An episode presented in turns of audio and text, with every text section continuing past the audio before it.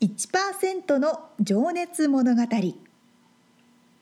海外に住んでいる日本人は日本人総数のわずかに1%この番組では海外進出や起業を果たしたビジネスオーナーや経営者また各業界のプロフェッショナルな方々へ対談形式でインタビューをしていきます。日本の未来を背負うグローバルなプロフェッショナルたちの仕事哲学とそこに燃える情熱に迫ります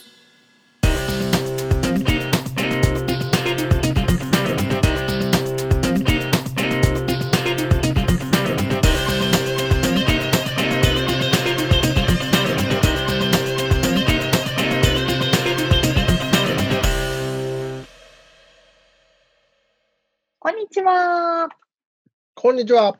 1%の情熱物語116回目でございます。はい。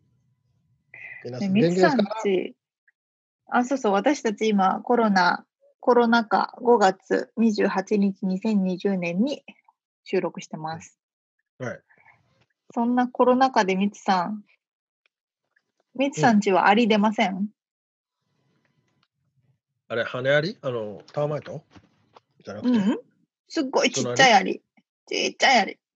普通の？ああ、庭にいる？よ。うんあ、庭に？おうちの中出ないです？うん、前にちょっと出たことあるけどね。なんか、そんな話、触れちゃしてたな。まあ、アリが出る。前も多分去年とかもしてたかもしれない。ああ、そう、これね、あれはね、しょいるしょっちゅういるんですよ、この家。なんですけど、そう、今、アリちゃんとの戦いを毎日してて、だけど、で、そんなの、なんか一回処理したら大丈夫な毎日戦うの？毎日ね、至る、なんかいろんなとこに、キッチンに出たり、バスルームに出たり、部屋に出たり、いろいろするんですけど。でも、日本の、日本ってこのちっちゃいアリほとんどいないから、日本のアリって大体大きいアリじゃないですか。まあ、大きいっていうのは、その、何？どれぐらい ?5 ミリぐらいの？そう。でもこれってもう0.8ミリぐらいでしょ、多分。私たちが言ってる。1, 1ミリぐらい、ね。いるんじゃないの？だから日本も。いるのかな？あいるかもね、このすっごいちっちゃいアリ。ほんと1ミリぐらいのすっごいちっちゃいアリの。まあ、確かに日本のアリといえば、あの、なんか、ぐ小学校のグラウンドを思い出してしまうあ、そうそうそうそう。歩いてたね。黒いやつね。ぐらいの。そう、黒い結構大きめですけど、その10分の1ぐらいのちっちゃいアリちゃんが列を、列をなしてお水を求めたり、あの食品を求めたりするのが、うんロサンゼルスあるあるなんですけど、うんうん。まあ、きみんなに聞いてもいろんなとこ、いろんな家で結構出ると、やっぱり。うん。で、ミツさんち出ないです？っていうのがすごい、ちゃんとだから。出るんだけど、おうんあの、青い、青い、これ前も話した気がする。青青い薬。わかんない。青い、レイ、レイドの青い、うんうんうんうん。をその入ってきそうなところにうん巻いとくと、うん。来ない気がするよ。来ないよ。ああ、なるほどね。うん。それで終わりな気がする。その格闘する。終わんないんですって、アリはほんと細かいいろんなとこから出てくるから、あとあのね、テロっていうアリを殺す毒薬みたいのがあって、うん。でもそれってなんか最初は美味しいやつだから、巣に持ち帰ってくれるみたいはいはいはいはい。な。だから一回もうすごいぐわーってくるみたいいや、そのね、うん青いやつ使えなじゃ ん。な。いい何それだから。後でちょっと送っとくわ。青いやつ送っといてください。うん。あ、導導入終了です。すいません、適当なアリちゃんの話で。うん、アリちゃん、アメリカ出ますからね。あ、でもあれじゃないですよ。日本でも、日本も同じじゃないの？出るとこは出るでしょ。出るとこは出るか。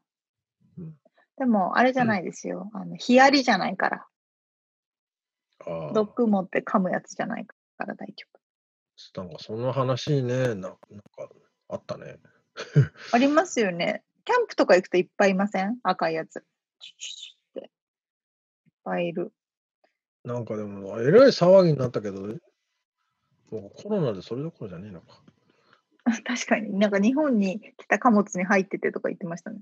ねえ、なんかね、えらいこと騒いでたよね。騒いでましたね。まあ、なんだか。今送っときました。あ、来た来た。ありがとうございます。青いレイズのやつね。うん。アグバリアっていうやつ。いや、うちはね、うんあれなのよ。家が古くてね、外のフェンスとかね、あの、シロアリが出るんですよね。シロアリ、そう、ま、ターマイト。そう、あれがもうえー、そうなんだ。うん。大変なんですけど。あ、そっちが、そっちは見たことないです、逆に。まあそう。まあ古い家が多いからね、そうそういうのは多いよ。そのアパートとかは最近のは出ないかもしれないけど。そうそう。大体みんな1940年代に建ったのが多いですからね。うんうんそうそう。うちも多分そうだと思う。うん。うん、では、まあはい。本編に入りたいと思います。はい。一人のインタビューを4回にわたってお届けしています。え今回はその4回目最終回でございます。えー人生再起動コーチでいらっしゃる上野はじめさんのお話。はいはい。えーっとね、先週があー仕事の掘り下げとかだったんですけど、えー今週は最終回になりますけど、おちょっと未来を意識したお話だったり、上野さんのね、今後の目標とか、えー、あとそのね、松田聖子さんのう歌で一番好きな歌は何ですか？気になる。えー当たった人にはステッカープレゼント。それ難しい。では、早速聞いていただきはいましょうかね。はい。どうぞ。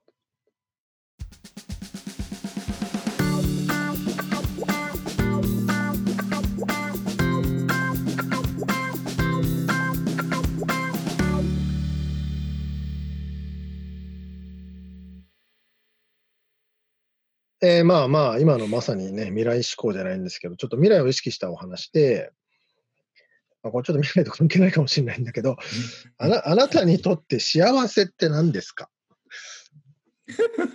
ああね、でかい質問ですね。なんかね、は いコーチング的なでかい幸せ。でかい質問で、幸せっていうのは、でもあの、日常の何でもない小さなことですかね、なんかね。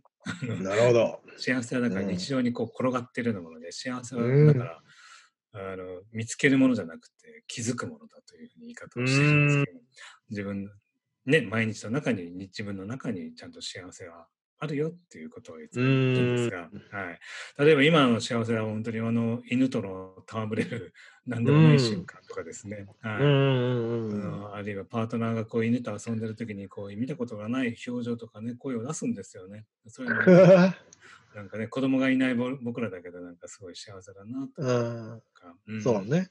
はい。あとはすごく今の環境が良くて自然の中にこう暮らしてるような感じなんですね。なんかね。うんうん。テキサスのダラスそう、はいダラスのまあ郊近外郊ですけどね。あのうんうん。トヨタさんがあるところからは車でまあ20分ぐらいなんですよ。なるほど。うんううんん。なんか近い。すごい近い。だから都会が近くにあるって感じ？はい。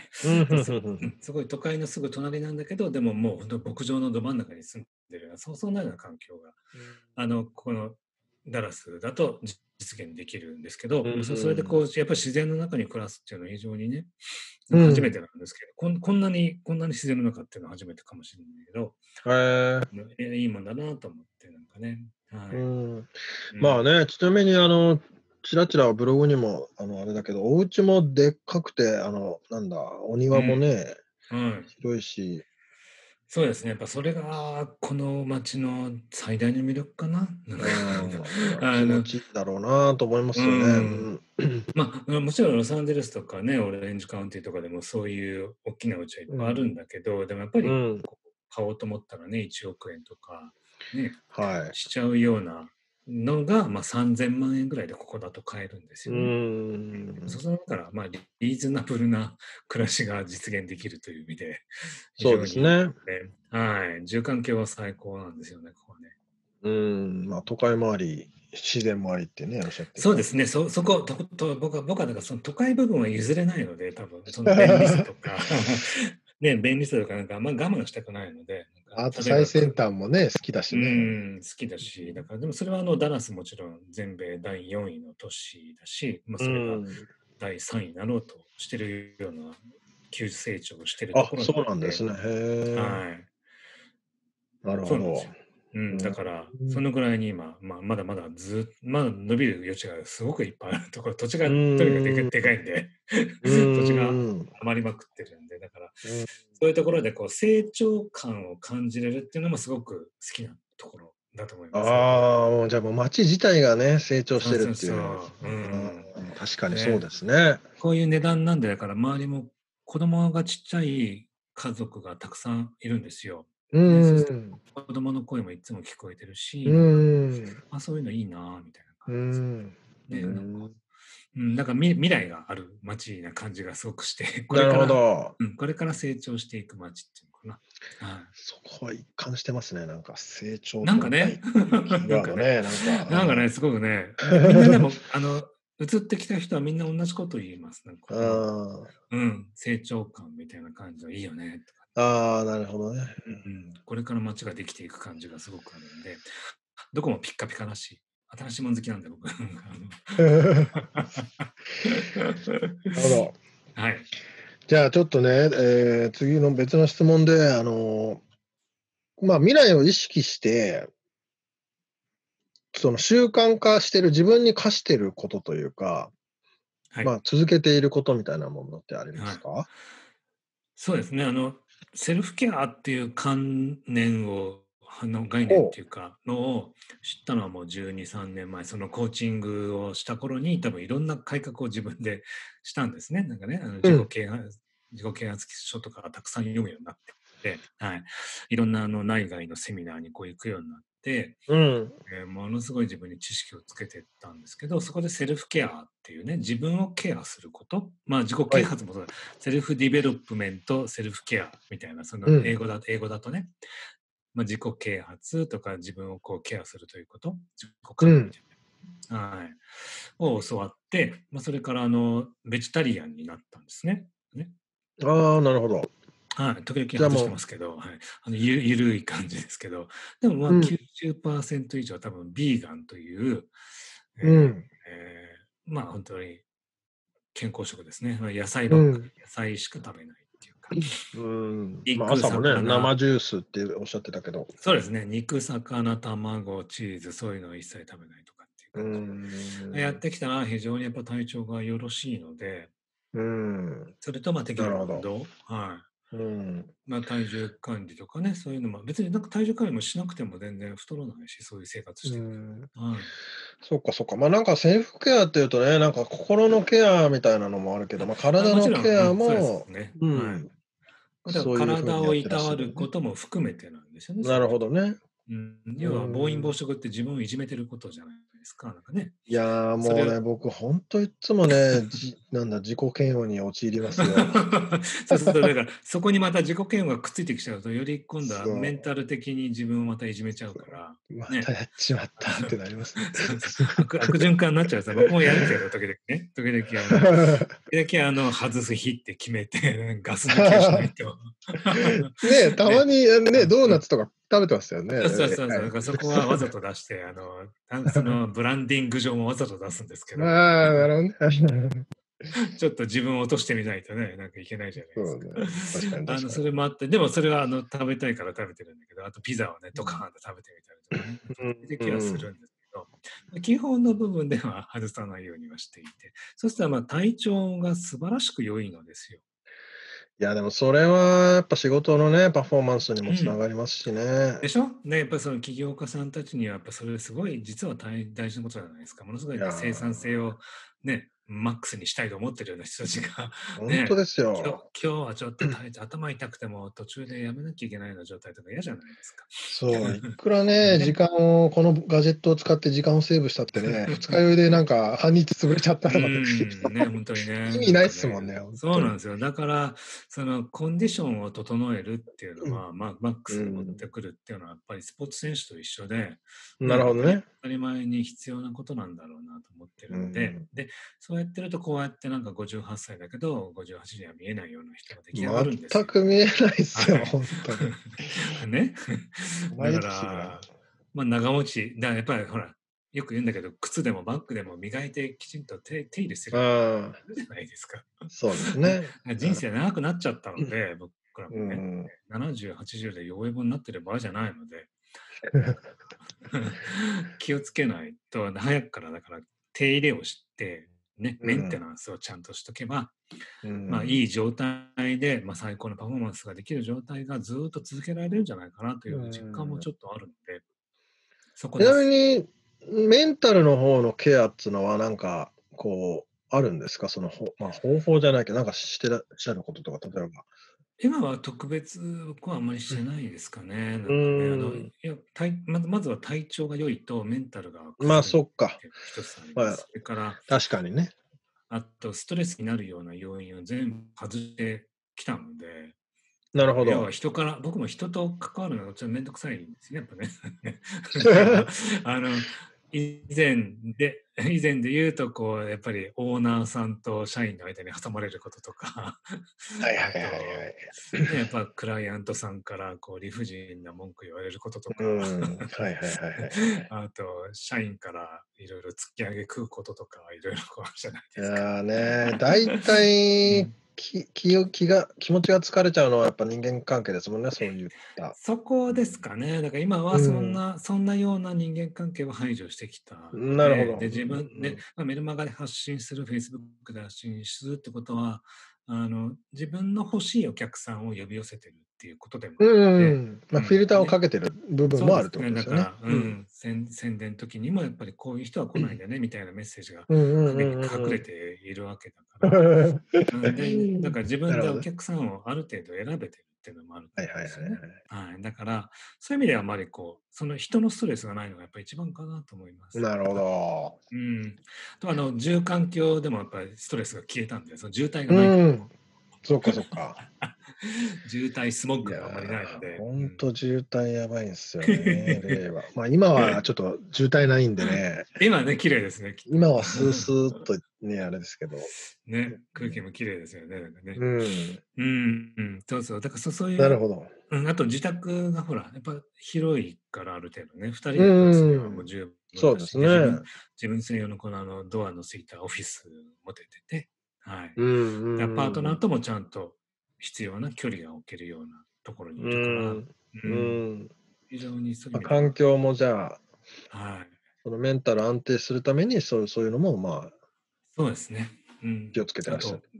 そうですね。あとはまあまあ、あの、なんだろう、マインドフルネスとか、えっ、と、うんレイキ、レイキの僕、マスタープラクティショナーも持ってるんですけど、おお、すげえマルと、チそういう、マルチタレント。のうんまあ、スピリチュアル系のね、お勉強もしたこともあるので、はははまあ、じ自分をこう最高の状態に持っていくっていうことには、は。なるほど。うんなんかこだわりがあるんじゃないですかね、自分なりのね。なんかうんねまあじゃあその自分がやっぱ一番パフォーマンス出せる自分を知ってる分かってるっていうか。なんかうい嫌じゃない？悩むのって嫌じゃない嫌ですか？です。嫌ですいやよ。嫌ですよね。なんかね。そうだから、あの、どうしたら悩まないでいいんだろうなとか、どうしたらこんなこと、こんなことで気づかない自分になれるんだろうなとかっていうことを多分、ね。うん、多分、あの、自分で見つけてきたんじゃないですかね。うーん。なるほど。はい、いや、年取るのはだからね、悪悪くないんですよ。年取るとそうやってね、多少の知恵が出てくるので、いろいろ。あとは、なんだろう、この、やらない、やりたくないことをやらないっていう言えるずうずうしさが出てくることとうか、ん。まあでもそこ大事ですよね、本当に。大事大事、きっと。はい。うん。ね、人にあんまり遠慮しなくなるしね。まあアメリカっていうのもあるかもしれないけどね、そういうのがやりやすいっていうかね。そうですね、僕だから、その、いいいい意味で、こう、自分外人っていうふうに、こう、うん。言ってるので、だから、うん日本的なあの忖度を私しませんっていうのを言ってるので、そうね。うん。はい。まあそれは僕もたまに使いますよ。あのそねこはちょっと勘弁してくださいっつって。そうそうあの人に遠慮とかね人の顔色伺うとかってのもやりたくないなと思って、そうね。うんありがとうございます。じゃあね、ちょっとはい最後の方であれですけど、あの将来的な目標、挑戦したいこと、あとあの将来的なビジョン。まあ、ちょっと先ほどお話にも出ましたけどね、今そのビジネス的なあのコーチングの方にシフトしてらっしゃるっていうのも、まあその一つかもしれないんですけど、はい。目標とかそういうちょっと伺ってもいいですか、そうですね。まあだからちょっとまあそうやって仕組み化をしたい理由の一個は自分の時間を作りたいんですけど、うんうんうんなぜ時間が欲しいかというと、えー僕小説書きたいんですね。小学生の頃から夢に見ていはい。た小説家になりたくって、うん。えーあの日本である先生についてこう、ね、あの塾に通ったりしたこともあったんですけど、うん。はい。先生からはあの頑張ればできるから頑張れって言われていて、はい。うん。まあ何歳でもいいからねとにかく自分の小説っていうのを満足いく自分の小説を出したいなっていうのは夢なんです。だけどうんとにかく時間かかるんですよあれって。ああ。すんごい時間かかるんですねだからね。まあ、何ま書くことよりリサーチが時間かかるんですかね？何？っていうかやっぱり一日にこうかける量って決まってるじゃないですか。ああ、そういうことか。うん。ううんん、あのせいぜいねやっぱね頑張れて3000、4000文字ぐらいかなっていううん。感じかな。原稿用紙で言うと10枚ぐらいとか。うん。サラサラってできた日で、まあ、もうちょっといその1.5倍ぐらいいく時もなくはないかもしれないけれど、うんでも小説ってなんか長いんですよ。長いですだね。長いね。そのペースでそのペースで書いていると多分2ヶ月3ヶ月かかるんですよ1個終わるのに、はいはいはいはい。うんだから自分が今までやってきたプロジェクトの中で一番長いプロジェクトっていうかでそれってだから1回書き上げるためにそこじゃない？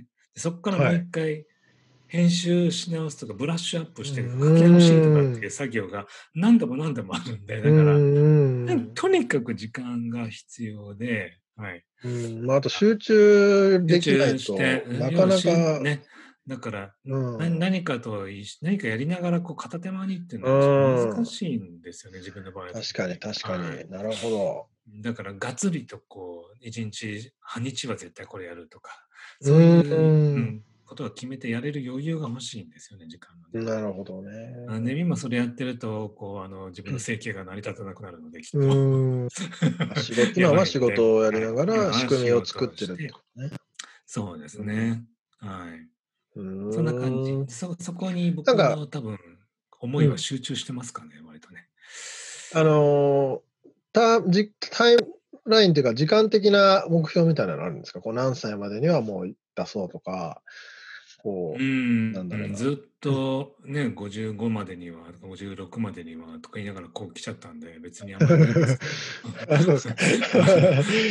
まあ、そまあ、れあのほらね最近、まあ、高齢化してるので、ね、なんか賞を取る人たちでも結構高齢な方が増えてるので、まあ、60でデビューしても63でデビューしてもはいはいんだけどっていう。か別にいいじゃないかと思いますけどね。まあね、はいうん、それは僕も、あのーうん、別に何歳でもいいと思いますしね。うん。そうですね。割とアメリカだと見てると、みんなリタイアしてから目指す人が多くて、うん、はい。だから、あ、それでもいいのかなっていう感じですかね。そうですよね。うはいん、それはでも楽しみですね。そういうことがあるだけで楽しい、そうです。ね。なんかね、そこは挑戦したいところですね。うんなんかね自分も好きだしね、なんかね。なるほどはいうんん楽しみですね。どちなみにどんなないななんだ、うん。ジャンルとか聞いてもいいですか？ちょ言える範囲で。ジャンル別にあんまりないんだけど、あ純純文学とあの大衆小説の真ん中ぐらいのものをいつも書いてるみたいで、そういうのを中間小説と呼んだりするらしいんですけど、はい。えじゃあ一般的なリリアルなー生活の話ってこと？そうですね、そうですね。はい、あの SF とかそういうのでは、ファンタジーとかではないないと思います。私は書くうとミステリーでもないと思いますし、あのミステリー色が出るかもしれないけどね、それはね、手法としてそういうのを使うのかもしれないけど、わからないけど、それはないかなって。うん、まあ、それでも結局、こうやってる仕事にも通じるものが出るじゃないですか？みんな自分が出ますよね、そこにね。だから、あうん、なんか問題の中にもこう希望が見えるような。なるほど。未来を、うんそうですね。いや、楽しみだな、今の本当に。今の仕事はだからね、ネタにはかこと書かないというんですか？いろんな人うんの人人生の裏の裏まあで知るじゃないですか。まあ、人生相談みたいなこともね。うん そうそう。そうまさにもう人生相談なんで、全部出しうん。出し切ってくるんで、向こうも。だから、えーあ女性はそうあそういう女性の生き方があるんだとか、いろんな人生をこう教えてもらってるんで、サあンプリング っていうーうん。いろんな種類の人人間を見れてるわけですね。そういろんな悩みがあってとかいろんな家庭があっていろんなその中でトラブルがあってとかっていうのをいっぱい見せてもらってるのであのネタ集めにはなってます。本当それだ大事というかありがたいですよね。僕も実はね、インタビューさせてもらってるのは、そういうとこもあるんですよ。あなるほどそうだよねそうですね。うんこのインタビーュー、ポッドキャスト以外でもインタビュー企画ね、まあ、あのさせてもらってて、本当にあいろんな考え方があるんだなっていうのはもう、ね終わんないですもんね、学びが。本当そうですね。だから自分うんの想像の及ぶ範囲で何かやろうと思っても全然足りてないから、う うんん、これはあいい職業を見っけちゃったなみたいな感じではありますですよね。素晴らしいな。うん、じゃあちょっとね、最後に、あのー最後の質問の前にもう一個聞いとこうかな。ハワイと LA とテキサスと日本に住んで、はいはい。どこが一番好き好きで、次に住みたい場所？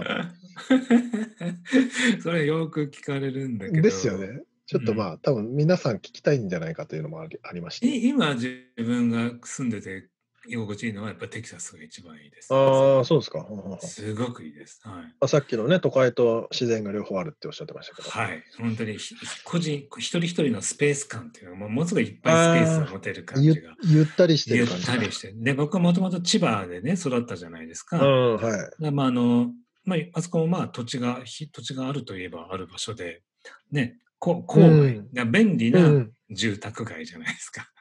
ああ、まあ、都会に行こうと思ったら割とうんすぐ行けるし。そうそうそういう意味ではまあ似てるんですよね。なるほどね。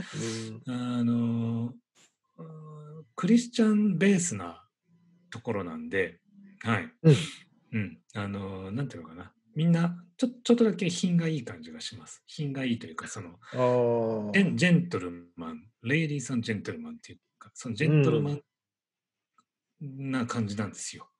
すごく人が、うん、あの、お店とか行っても礼儀正しい感じがするんですよ。ーんそういうの。が、あの、上品な僕にはぴったりなんですね。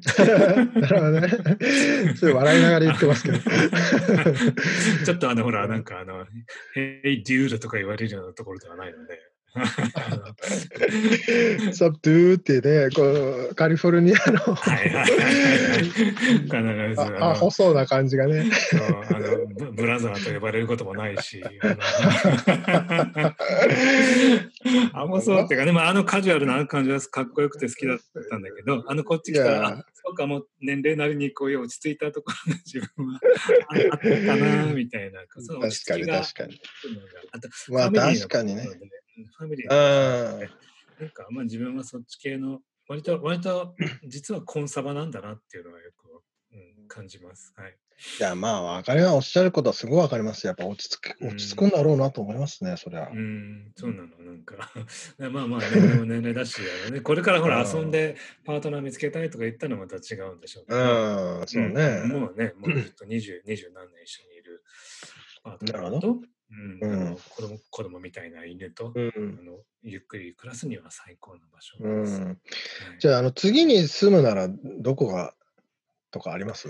どこにないですか？次ね、あの、この、この界隈に、あの、すんごいお家があるんですけど、すごいはい。すごいでっかい、で今もでっかい、まあ今100、えっと、170平米ぐらいのお家なんですけど、うん。ここれがあのこの辺の最小単位なのね、割と家一軒家としては。70平米って何、何へ、何 LD、何部屋？3ベッドルーム、あーベッド。おー2バスプラス、えっとオフィスみたいな感じ。これは広いわ、二人千プラスワンコは。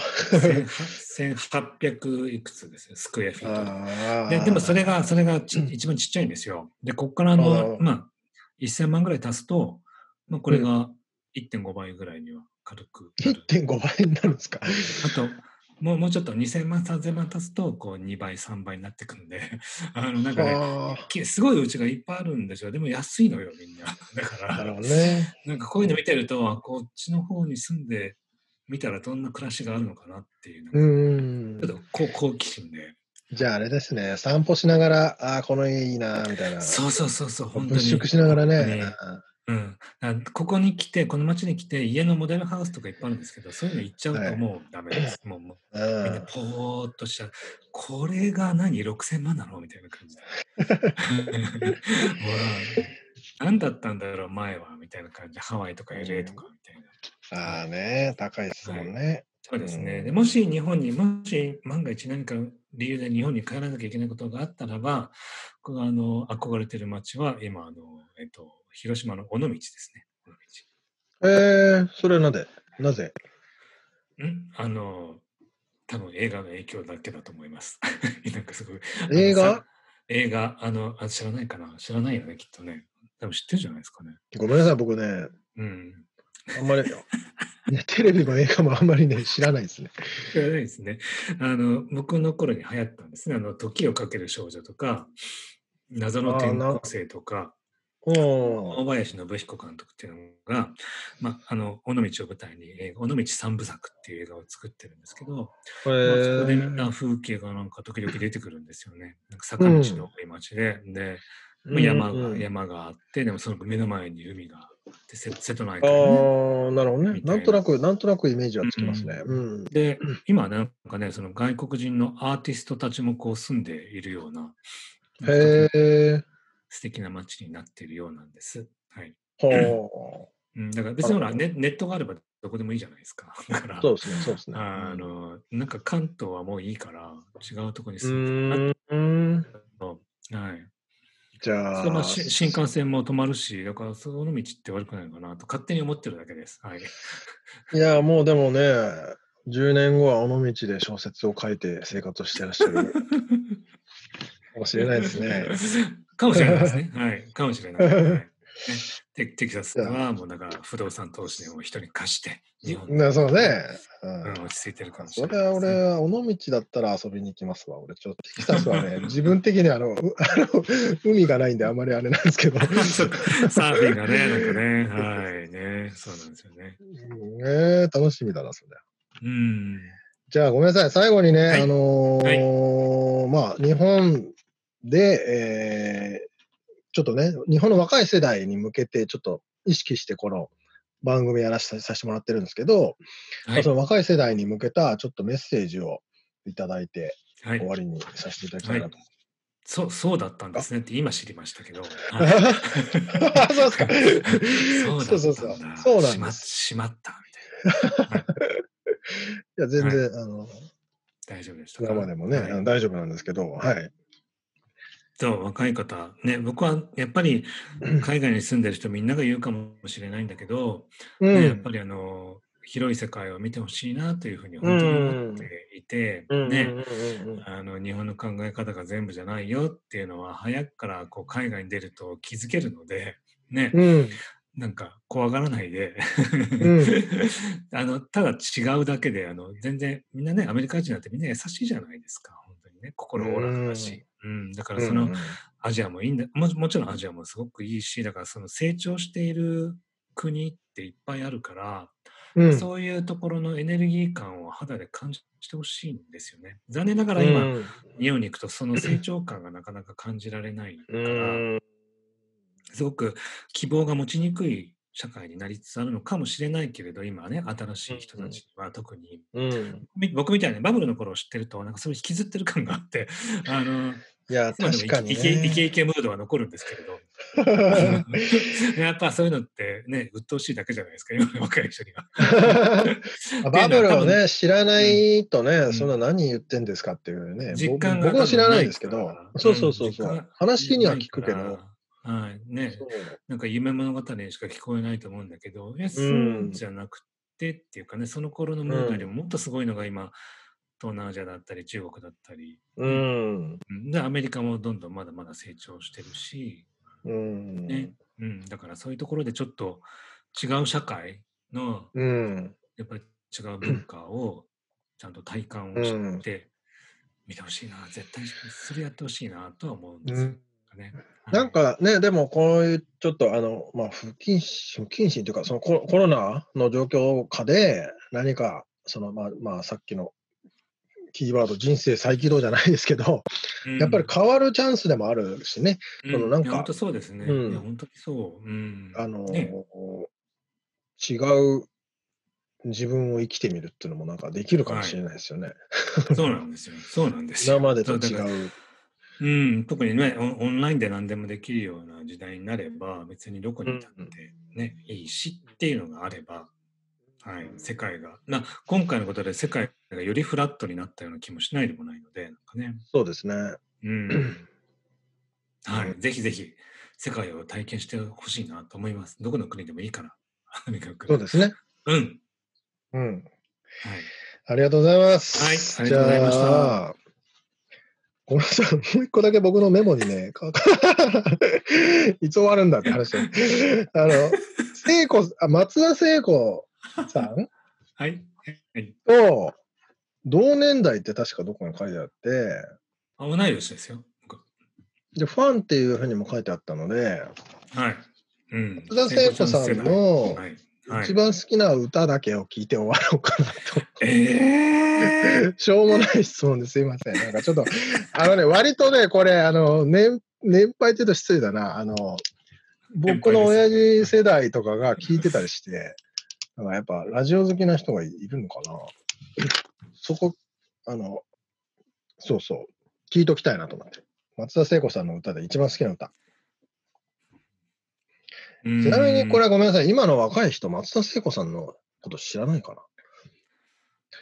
でもまあ、の紅白とか、うん紅白とか出てるからね、まだ知ってるねあーそうですよねんそうですよねんでも、やっぱり一曲出せって言われると、やっぱり絶対赤いスイートピーになると思うんですけどね。ああ、そう、そうなんだ。それはなんでなんですか？まあ僕もそれは浮かびますけど。やっぱりいまだにね、コンサートの最後で、うん、さ最後でみんなが口を揃えて歌うのはやっぱ赤いスイートピーなんですよ。特別な歌なんですよ、ファンにとって。あ、そうなんだ。絶対 絶対そうだと思うんだけど。うん。なあの一曲だけ、まあ、いだってもう山のようにいっぱい言えるけど、でもやっぱり一曲だけって言ったらやっぱり絶対それなんで。な何か特別なものなんですか、それは。なんですかね、あの時代背景もあるのかな、すごくキャピキャピな歌を歌ってた時に、あの一番初め,、まあ、初めてそのユーミンと組んで、あえー出したのがあの歌で、やっぱりすごく、なんか、あ、あ、そう、キャピキャピから、ま、マジな大人になったみたいな。そうそうですね、彼女のまあ転機になった歌でもあると思あいます。、へえ、そうなんですね。うん。うーん。なんか、うん、だから切ないんですよ、多分みんな、あの頃の人は。あ、そうなんですね。ええそうなんですよ。はい。だから今でもコンサートコンサートの中でもすごく大事に歌ってらっしゃるしう、んうん、みんなが一緒に歌うの、あれは。へえ、そうなんだ。僕あの、D、DVD 全部持ってるんですけど、最近のも。まあマジですか。マジなファンなんだ。そうそう。カウントダウンライブとかいろいろ持ってるんですけど、みんなそこで一緒に歌うんですよね。はいまあ、うちの妻も結構な頻度で口ずさんでますけどね。そうですか。うちの妻は、うんまだ40、40前ですけど、そうなんだ。ね、だから時代を超えてこうね、受け継がれて。そうですね。うんはい。うん。そうか。ありがとうございます。じゃあ、ちょっはいと知らない人はね、いい歌なんで、ぜひちょっとはい。検索するなりして、ぜひぜひ。見てみてください。はい。じゃあ、すいません。ちょっと長い時間いただいちゃいまして、次の予定もあるのにすいません。あの えーじゃあ今日は、あー人生再起動コーチでいらっしゃる上野はじめさんにお話を伺いました。上野さん、ありがとうございました。ありがとうございます。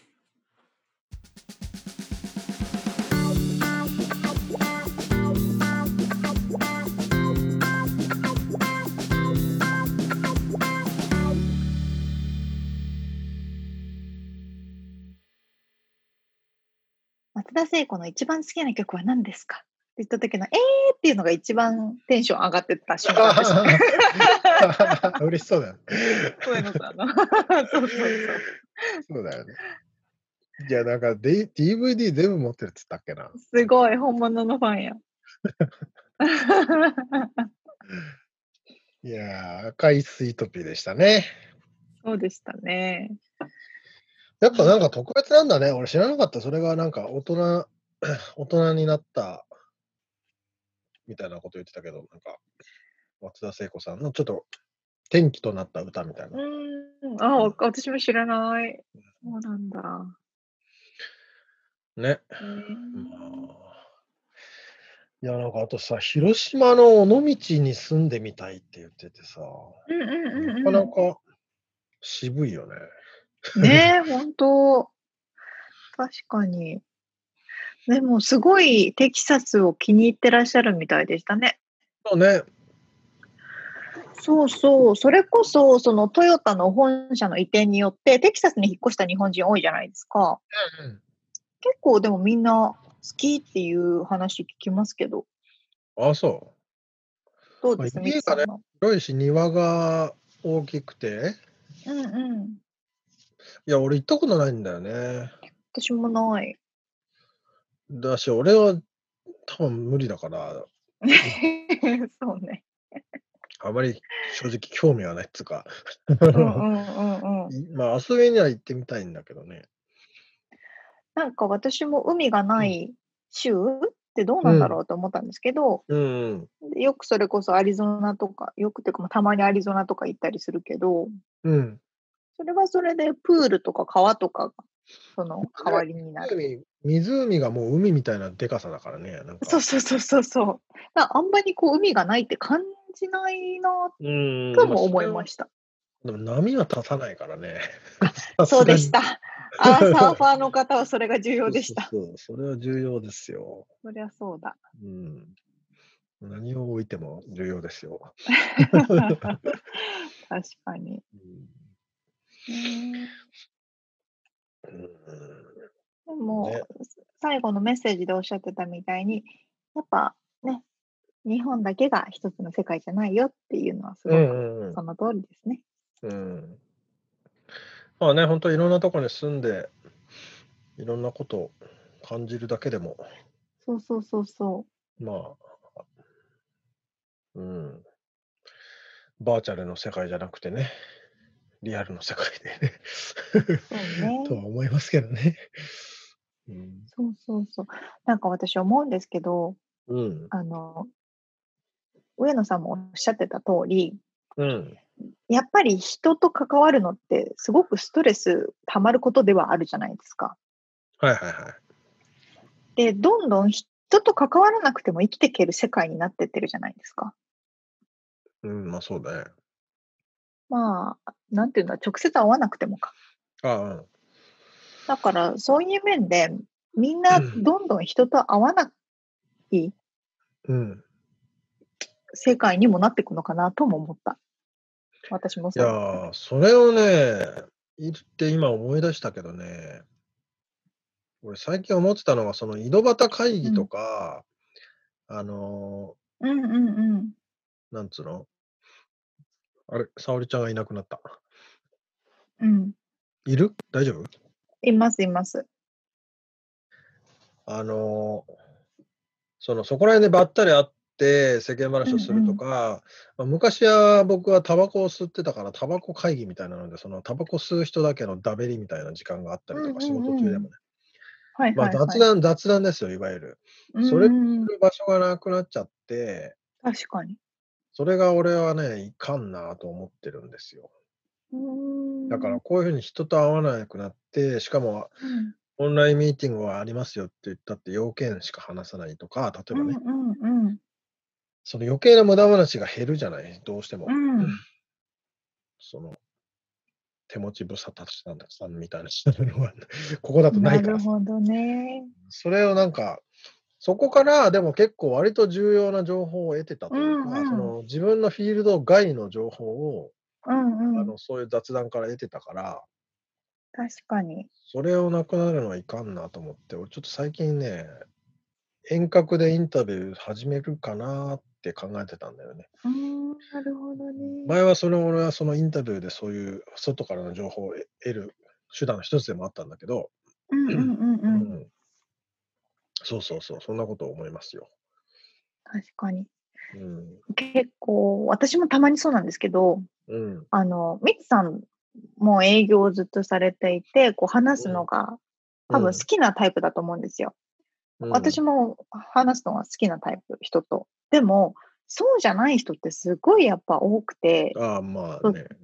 そうそう、井戸端会議とかなくなってくれた方がありがたいっていう方の方も結構いるんだろうなって思う。そうそうだね。まあまあ、もしくは会社の人間関係がすごい嫌で、もうないとかね、そういうのはある。そうそうそうそう。うんそれはあるかも、確かに。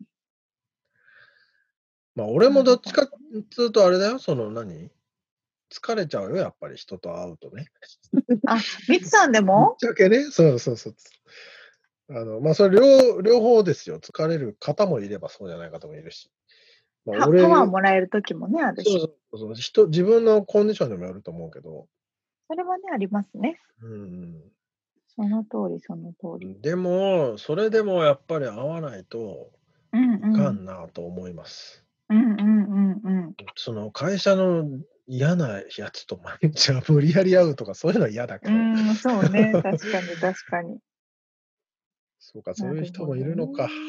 うんいろんな人がいますね。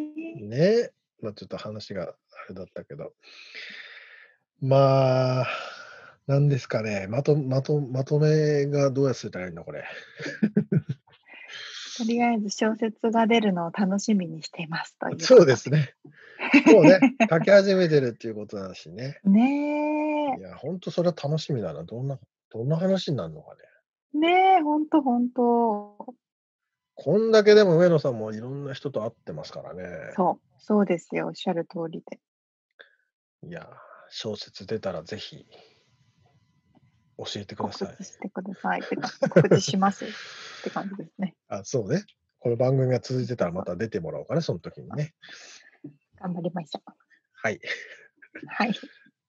ということで、また次回からは新しい方のインタビューですね。そうですね。例によって決まってないんですけど、また誰か1ヶ探してみます月後。になると思います。はーい。さあ、はい。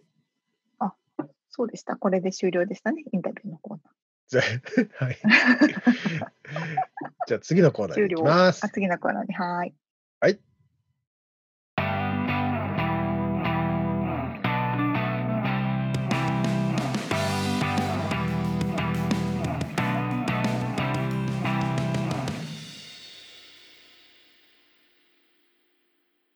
リアルアメリカ情報こよのコーナーではロサンゼルスから最新のビジネス生活情報をお届けしていきます。よ今回はですね、うん。あの特にまあコロナ状況下でおみんな家から何かをしていると。家からで何かをしている？もちろん何かをしている。あの、テレビを見たりとか、授業を受けたりとか。はいはいはい。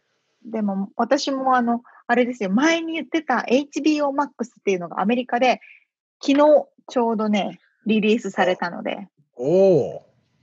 やっとフレンズが私の元に戻ってきました。まず嬉しいお知らせを。来ちゃった、フレンズ。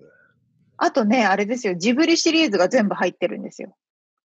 ねえ。だから英語、そう、全部じゃないかな。まあでもほとんど入ってる、有名なのは。それは楽しみ、楽しいね。そうそう、英語でもみんな、英語の吹き替えうんの。字幕もあるので、うん。よりアメリカの人がジブリに触れる機会が増える。えそれいくらってたっけ？月々。月に15ドルぐらいです。うんうん。まあ、いっぱいありすぎてどれを選ぼうかって感じですけど、ねえ。そうなの。うん。そう、そのいっぱいあるといえば、はい。まあ、オンライン、なんオンライン学習システム？っはいはい。ていっぱいあるじゃないですか。うん。で、その中で、あ、こんなのあるんだっていう面白いのを見つけたんですよ。うーん。ミツさん知ってるかな？マスタークラスオンラインクラス。知らない。あマスタークラスってやつ。知らない。これはですね、なんと、有名人が教えるオンラインの授業。ああ、なんか、広告で見る見たな。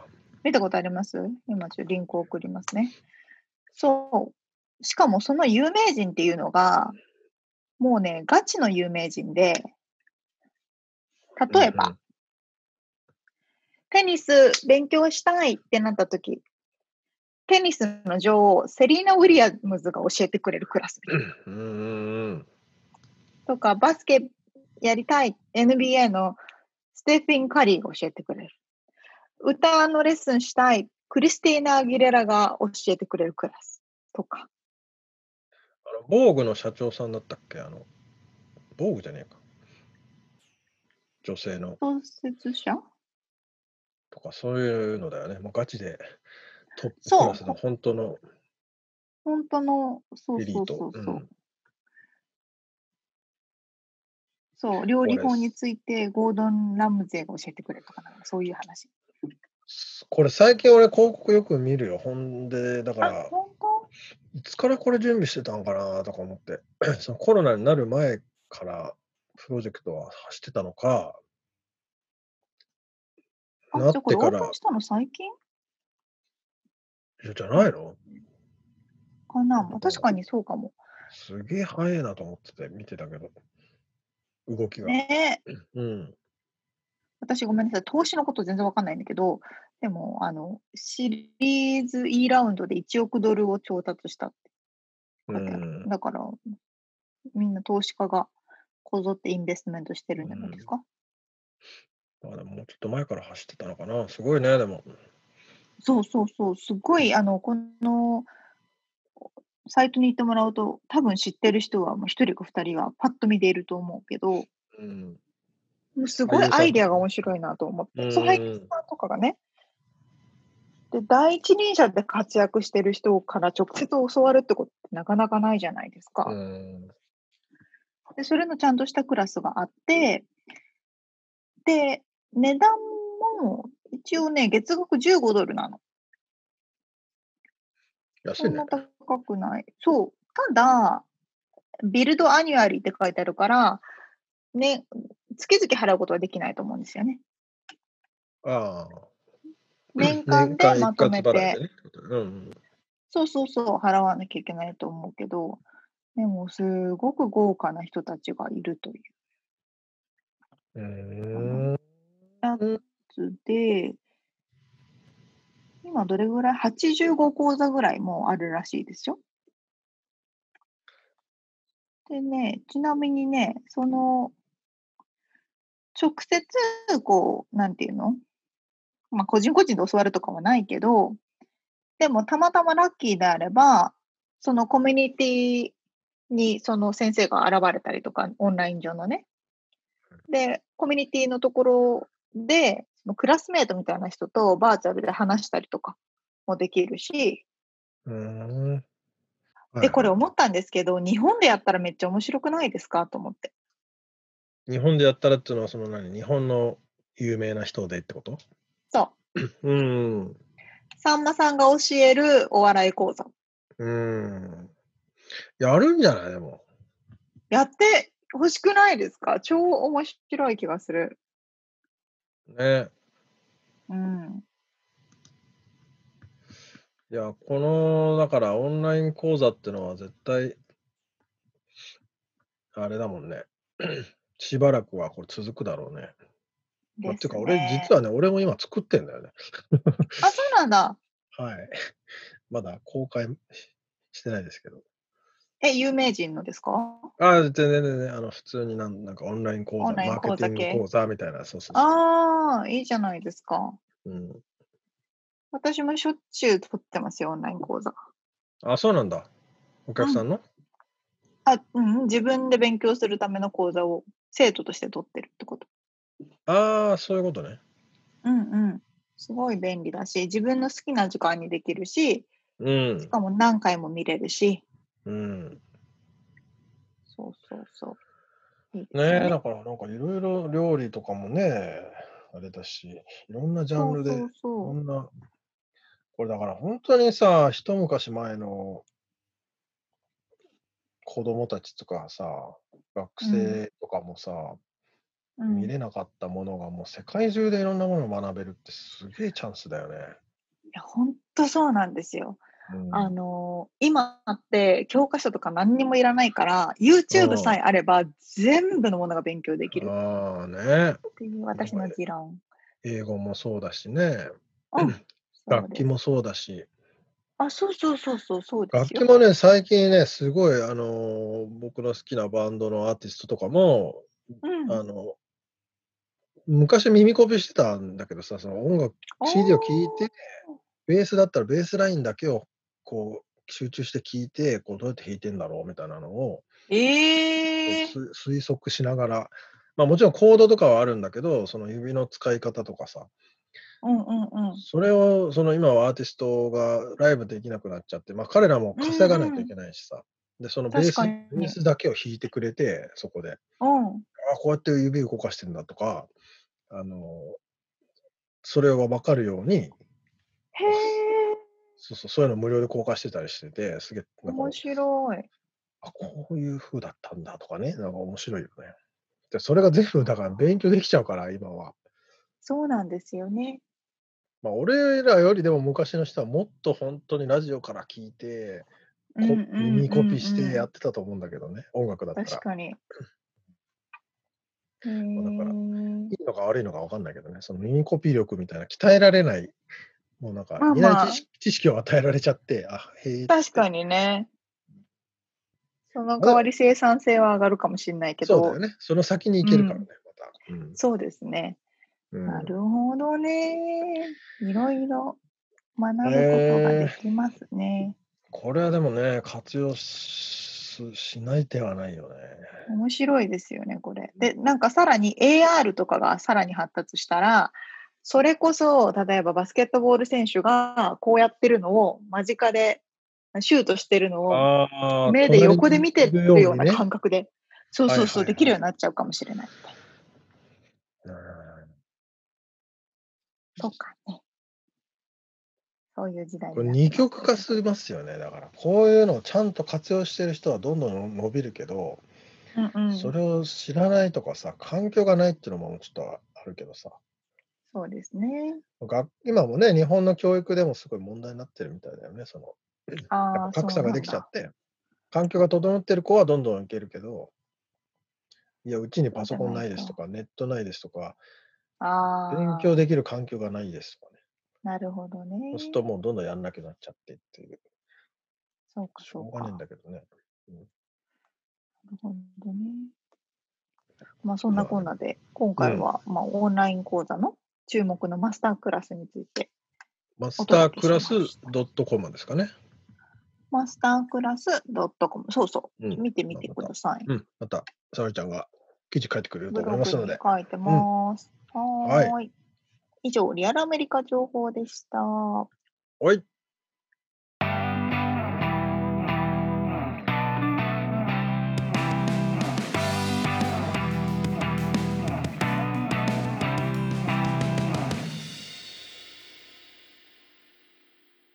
締めのコーナーです。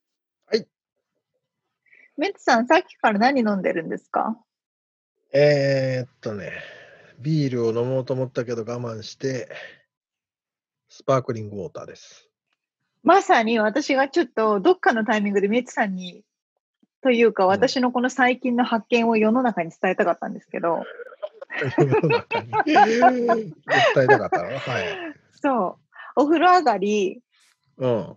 プシュってやりたくなるじゃないですか。お風呂上がり。うん。あれ、やんない人？いやー、プッシュはしないかな、俺は。あ、しないんだ。まあまあ、お風呂上がりじゃなくてもいいや。まあまあ、仕事帰りとか。あーあるそれは仕事から帰ってきてとか、うん、仕事終わりとかね。夜一息ついてとか、はいはい。プシュってしたくなるわけですすね。はいはいはい。ですよね。はい。私もなるんですよ。はい。ただ、私はお酒が弱いので、プシュッとしたものの、わあ、気持ちいいってなった30分後もうグデグデっていう話なんですよ。この私が解決法を編み出しました。はそれそうまさにスパークリングウォーターの缶。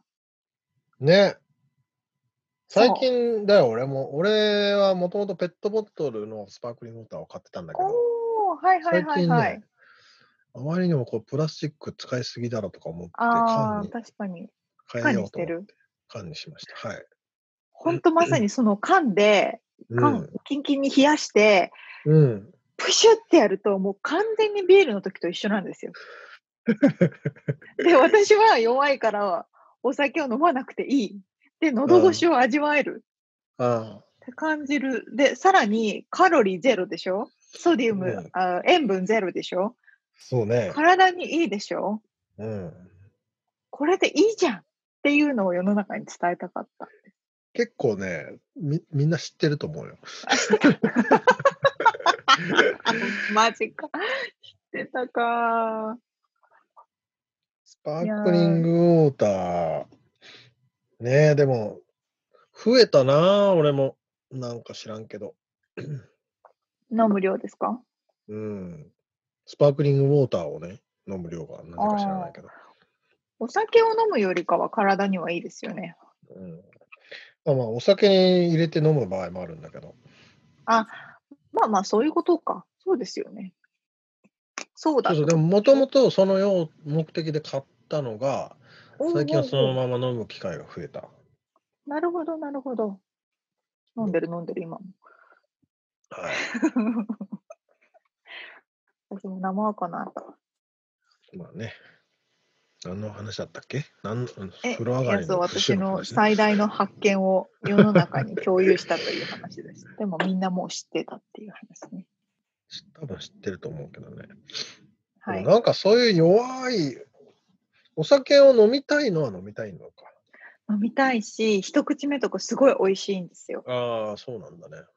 赤ワインとかチーズと食べるともう最高だのはわかるんですよ。うん。うん、赤ワインでも後でも白ワインでも。うんダメになっちゃう。ダメになっちゃうん30だ。分後もう、あの、なんだろう、歩けない人みたいになってるから、気持ち悪い、気持ち悪くなるし、辛いね、それは。辛いんですよ。で、みつさんは楽しんでるんでしょ、お酒。最近楽しんでるけど、でも俺も行き過ぎるとね、もう辛いっすよ。